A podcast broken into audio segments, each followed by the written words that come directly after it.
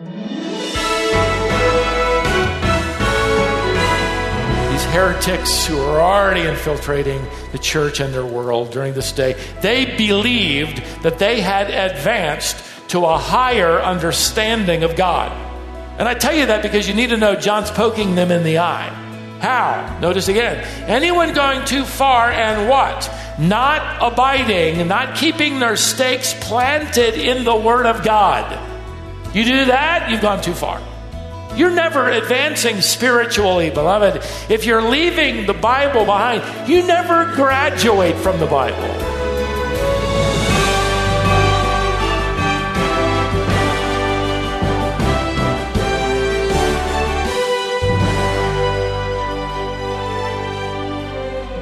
Some people act as if the Bible is for simple minded people, and leaving the Bible behind is the way of wisdom. Have you met people like that? Well, that's a lie. The Bible is God's truth. Unfortunately, false teachers are proclaiming many different versions of Jesus in an attempt to give people what they want to hear and lead them away from the truth. Remember in the New Testament when Jesus gave his disciples the Great Commission? Well, Satan also has a commission. It's his commission to false teachers with a deceptive message.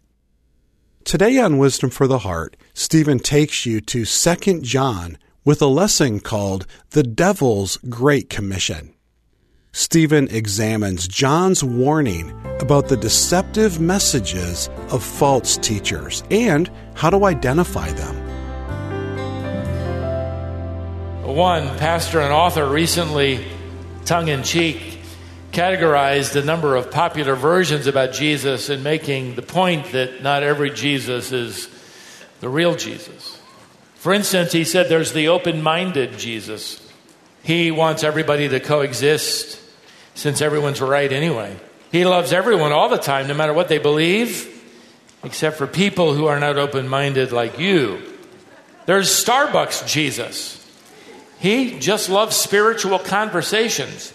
He drinks fair trade coffee, goes to film festivals, and drives a hybrid. There's Republican Jesus. He's against tax increases, big government. He's for family values and owning firearms. There's touchdown Jesus.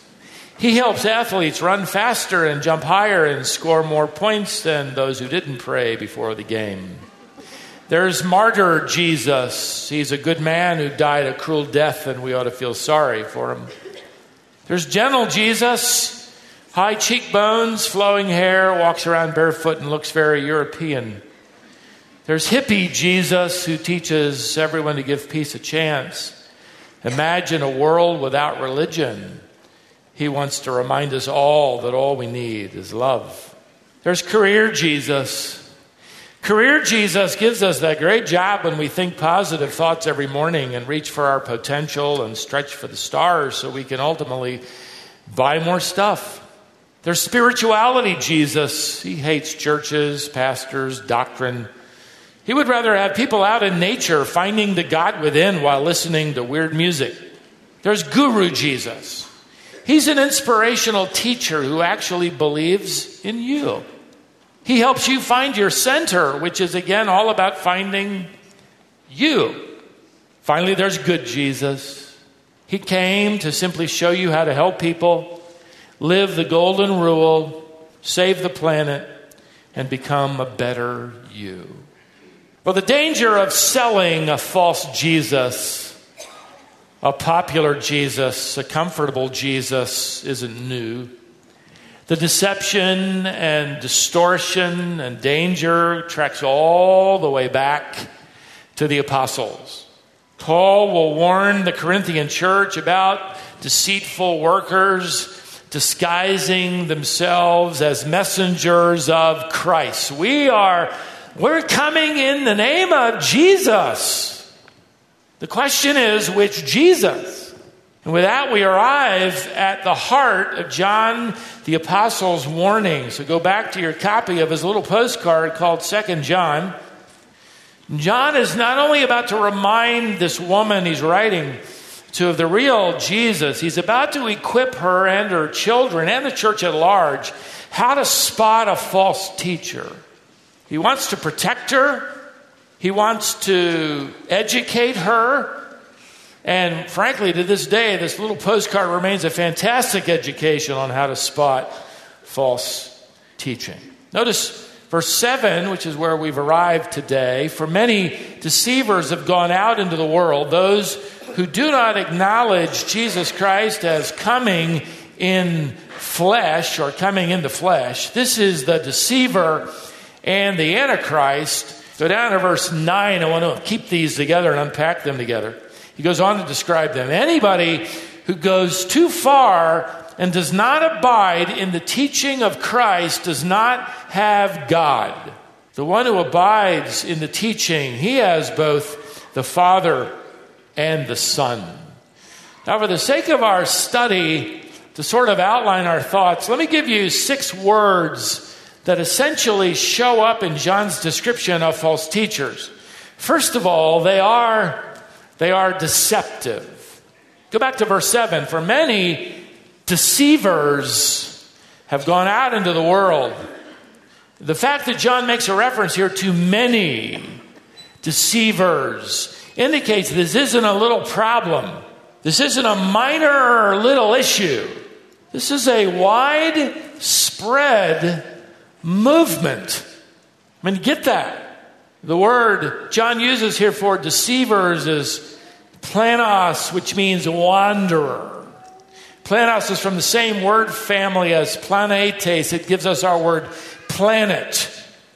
The ancient world thought that planets and stars were just sort of randomly wandering out there in space. So, like some wandering planet, John uses that word. These false teachers are leading people into sort of a roving, mindless, unsettled, wandering path. Jude, by the way, describes false teachers as wandering stars for whom the blackness is reserved forever. Jude 13.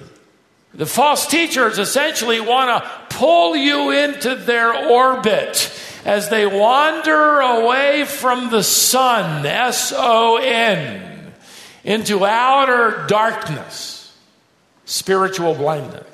They're deceptive, though. They, they're probably self deceived, many of them as well. And they're not going to come to you and say, I'm a deceiver. Want to follow me? They're not carrying signs around that say, Let me lead you into spiritual darkness. You know, follow me and we'll wander through life without any real meaning. That's not how they approach you. They're pretending to care about the Savior. They're, they're pretending to care about Jesus. They're even pretending to care about you. They really only want a following, Titus describes them. They want somebody to care about themselves. I'll never forget hearing years ago that the enemy of the church doesn't most often stand out there and fire missiles to try to destroy the church. He comes inside and joins it. He plays a role. The false teacher knows how to smile for the camera, plays along. They're great pretenders. Secondly, they're not only deceivers, they are disciple makers. Notice again in verse 7 For many deceivers have gone out into the world. They've gone out. Embedded in that original verb is a word which gives us our word exit. They exited. That lets us know they exited the church. Certainly the truth. More than likely, these are the same ones John referred to in his first epistle, 1 John chapter 2 when he said, in fact, he used the same verb, exelphos. They exited from us, that is, they went out from us, but they were really not of us. For if they had been of us, they would have remained with us. He's not talking about a believer who backslides and needs restoration. He's talking about somebody that has exited the accountability of the church family. They have exited the gospel held by the true church. They, they've exited the teaching of the gospel. They, they've left, and now they are trying to talk everybody they can into leaving Jesus with them. But what's really chilling to me is John's expression here of them going out into the world. They view themselves on a special mission. By the way, John uses the same language of the Lord where he, as an apostle commissioned by the Lord, heard the same language go into all the world and make disciples. Mark 16, 15. Go and make disciples of all the nations. Matthew 28, 19. Which means these false teachers are equally passionate with their global disciple making enterprise. They are as passionate as you are in making disciples. In fact, every country I've ever been, I run into people from this country who are there on some kind of mission, distorting who Jesus is and winning disciples. They're just as passionate. In fact, in my mind, I, have often thought, I wonder if they're more passionate than I am. They're into disciple making. I can't help but think how fast is this taking place. I mean, John's the last living disciple. It, it's, it's in his lifetime that he's written that already you have this enterprise with many of these disciple makers spreading out, attempting to as the ambassadors of error deceive the world and disunify the body of Christ. They're already at it. I mean, how fast is this? It made me think of Mark Twain, not the best theologian, but Mark Twain made a great observation when he made the observation that a lie can travel halfway around the world while truth is still putting on his shoes. Just imagine the implications of this global mission. This is, this is the fact that the devil has his own twisted version of the Great Commission. The commission of Jesus to his disciples was go tell the truth. The commission of the devil to his disciples is go tell lies. As passionately and as strategically as you can desire to make disciples for the kingdom of light, they're making disciples for the kingdom of darkness. Third, they are deniers. They are deniers. For many deceivers have gone out into the world, those who do not acknowledge Jesus Christ as coming in flesh or in the flesh. And with this, by the way, John arrives at the core of his warning and the core of their error. And, by the way, beloved, this is the main issue to keep in mind. You don't have to be an expert in all the world religions out there. You can learn more of what they believe so that you can be a better apologist, that is, you can defend the truth by knowing more of what they believe. But all you really need to remember is that false teachers and false teaching is fundamentally attempting to sell the world a false Jesus, described and defined in the Bible. Which is why they've, they've usually got something additional for you to read. You got to read this. They're not going to come to your house and verbally say, you know what you ought to do? You ought to throw the Bible away. Here, read this. No. Just, just add this. I had a couple of people on my doorstep the other day, and their opening line was, We'd like to interest you in reading the Bible. I said, Well, I've always wanted to be interested in that. How can you help me? What they really want to do is redefine the nature and person and purpose of Jesus Christ. So even though they're going to give you the little proof texts, even though they're going to turn on their own translation of the Bible that makes Jesus not the God but a God, even though they're going to take you to something that's going to stump the dickens out of you, you just wait and you get back again and again to the core issue the key core question. Do you believe in the coming of God, the Son who became the literal God in the flesh Messiah. All you need to know. And then you can kind of hold your breath. I did a little research and review on some of these world religions, false teachings, systems of false error and doctrine.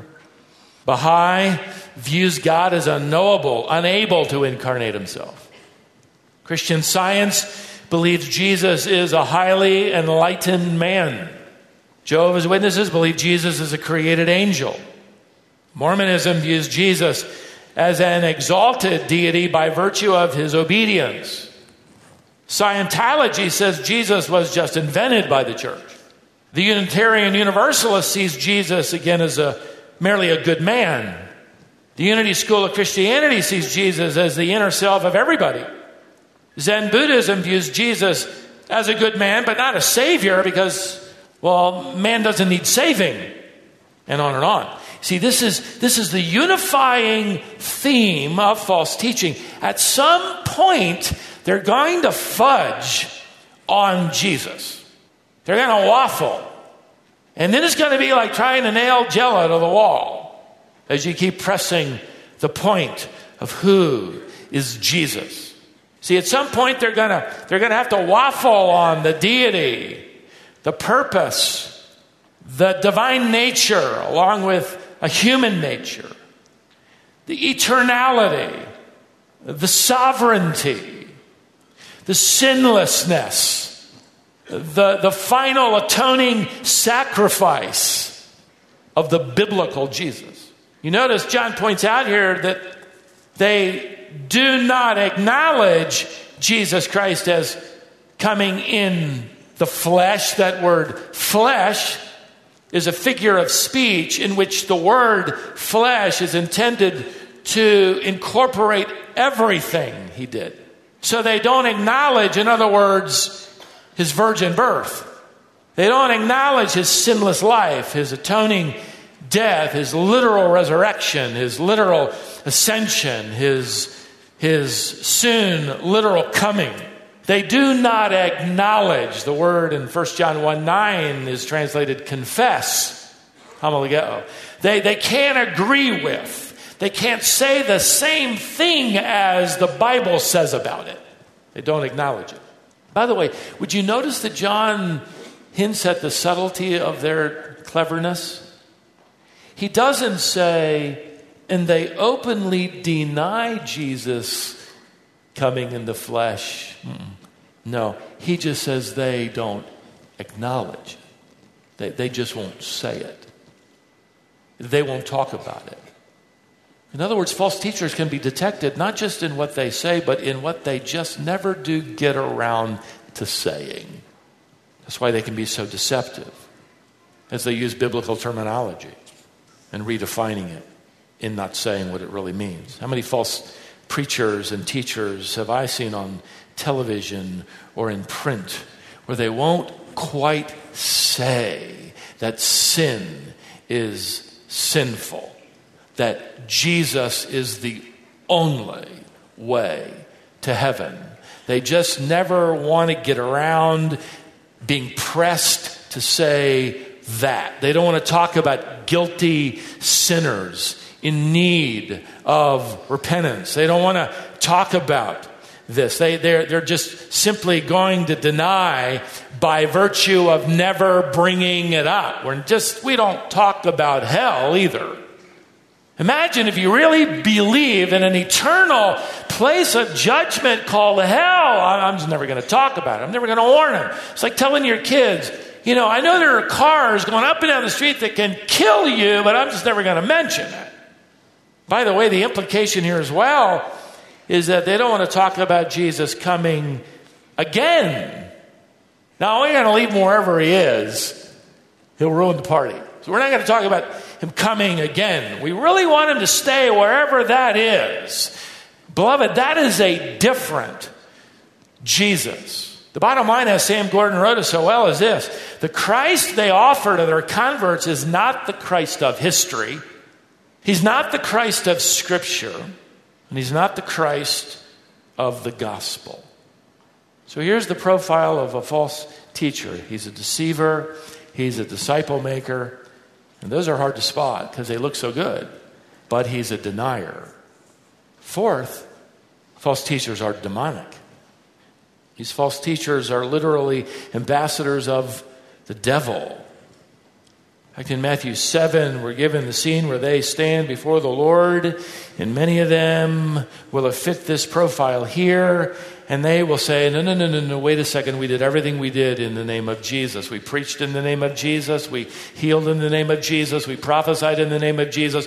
We did everything in your name. We didn't run around saying, This is now in the name of the devil. This is now in the name of Satan. We did it in your name. And Jesus is going to say, I didn't know you. Which means then, here, here's the horror of that self deception as Jesus rips off the mask of hypocrisy and reveals to them they were essentially demonically driven, demonically inspired, demonically empowered. They, they never did anything for Jesus. It was really all about themselves. They just used the name of Jesus to scam the church and gather a following. In fact, Jesus said to the false teachers and religious leaders of his day, recorded in Matthew 23, listen to these words Woe to you, scribes and Pharisees! You travel around on sea and land to make one proselyte, one God-fearer, one of your disciples. And when he becomes one, you make him twice as much a son of hell as yourselves. Well, that wasn't very nice. Imagine they are traveling on land and on sea. They are passionately devoted to the devil's great commission. They're actually making their converts doubly accountable, doubly ensnared, doubly damned, if you can imagine it. Why? They're already condemned. But now they're going to be held to a double accountability in having believed in a false Jesus. False teachers, fifth, are disoriented. Look down at verse 9. Anyone who goes too far and does not abide in the teaching of Christ does not have God. They may fool themselves, they may fool other people, they may use the words God and Jesus and the Spirit and spiritual and, and all of that but they're not really abiding in the teaching. Again, that word abiding shows up. They haven't pitched a tent here, they haven't driven down stakes in here. They don't abide by this book. They don't want to be confined to it, by the way. It's too narrow. They don't want to abide here, which is why they're not really interested in teaching God's word. They might talk about it, they might talk around it, they might refer to it, they might quote a, a, verse or two from it, they might even hold it up. But the last thing you'll ever hear them doing is actually teaching through it. They'd rather pursue their own clever thinking, their own personal vision, their own additional information, their own principles, their own revelation and their own fascinating dreams. I mean, that stuff's a lot more interesting. In fact, this is exactly what John is hinting at here. The word he uses for anyone who goes too far. That word can be translated in a positive sense for advancing. Someone who advances too far. Now, John is battling the Gnostics these heretics who are already infiltrating the church and their world during this day, they believed that they had advanced to a higher understanding of God. They'd come up with these secret ways for salvation. They, they had come, they believed, to an enlightened understanding of Jesus. And I tell you that because you need to know John's poking them in the eye. You are advancing, but you're advancing too far. Why? How? Notice again. Anyone going too far and what? Not abiding, not keeping their stakes planted in the Word of God. You do that, you've gone too far. You're never advancing spiritually, beloved. If you're leaving the Bible behind, you never graduate from the Bible. Yeah, that was good for me back then, but I've got something new. No, to do that is not to advance, it is to plunge into spiritual disorientation. Yes, you grow. Yes, we advance.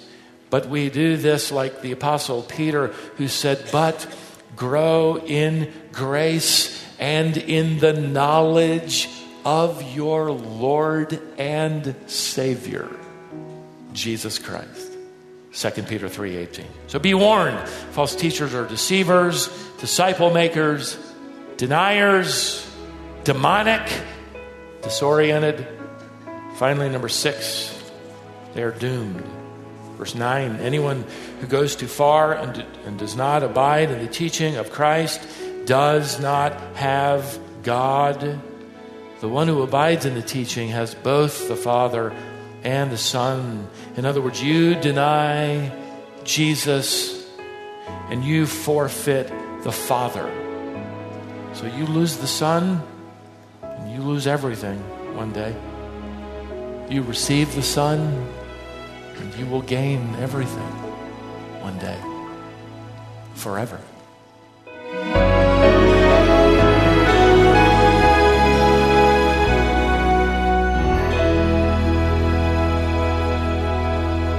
And so, friends, be alert to false teaching that would lead you away from the truth of Jesus Christ. This is Wisdom for the Heart. Our ministry is dedicated to the proclamation of God's Word, and you can join us each weekday as Stephen Davey explains and applies God's Word to your heart. If you ever have to miss one of these broadcasts, these messages are posted to our website, which you'll find at wisdomonline.org. Go there anytime. You'll also find them on our smartphone app, which is available for your Apple or Android device. If you haven't already, I invite you to sign up for a free membership in what we call Friends of Wisdom. Once you do, you're going to begin receiving resources from Stephen that'll help you walk wisely through life. Friends of Wisdom receive an email from Stephen each Tuesday. He might send an encouraging article to help you better apply God's Word to your everyday life. Sometimes he sends an answer to a Bible question he received. It's always interesting to see what people are asking and to read Stephen's answers. And at least once a month, our Friends of Wisdom receive a free resource. Joining Friends of Wisdom is both free and easy. All you need to do is visit wisdomonline.org forward slash friends and fill out a brief form. Visit wisdomonline.org forward slash friends today. Then join us back here next time for more Wisdom for the Heart.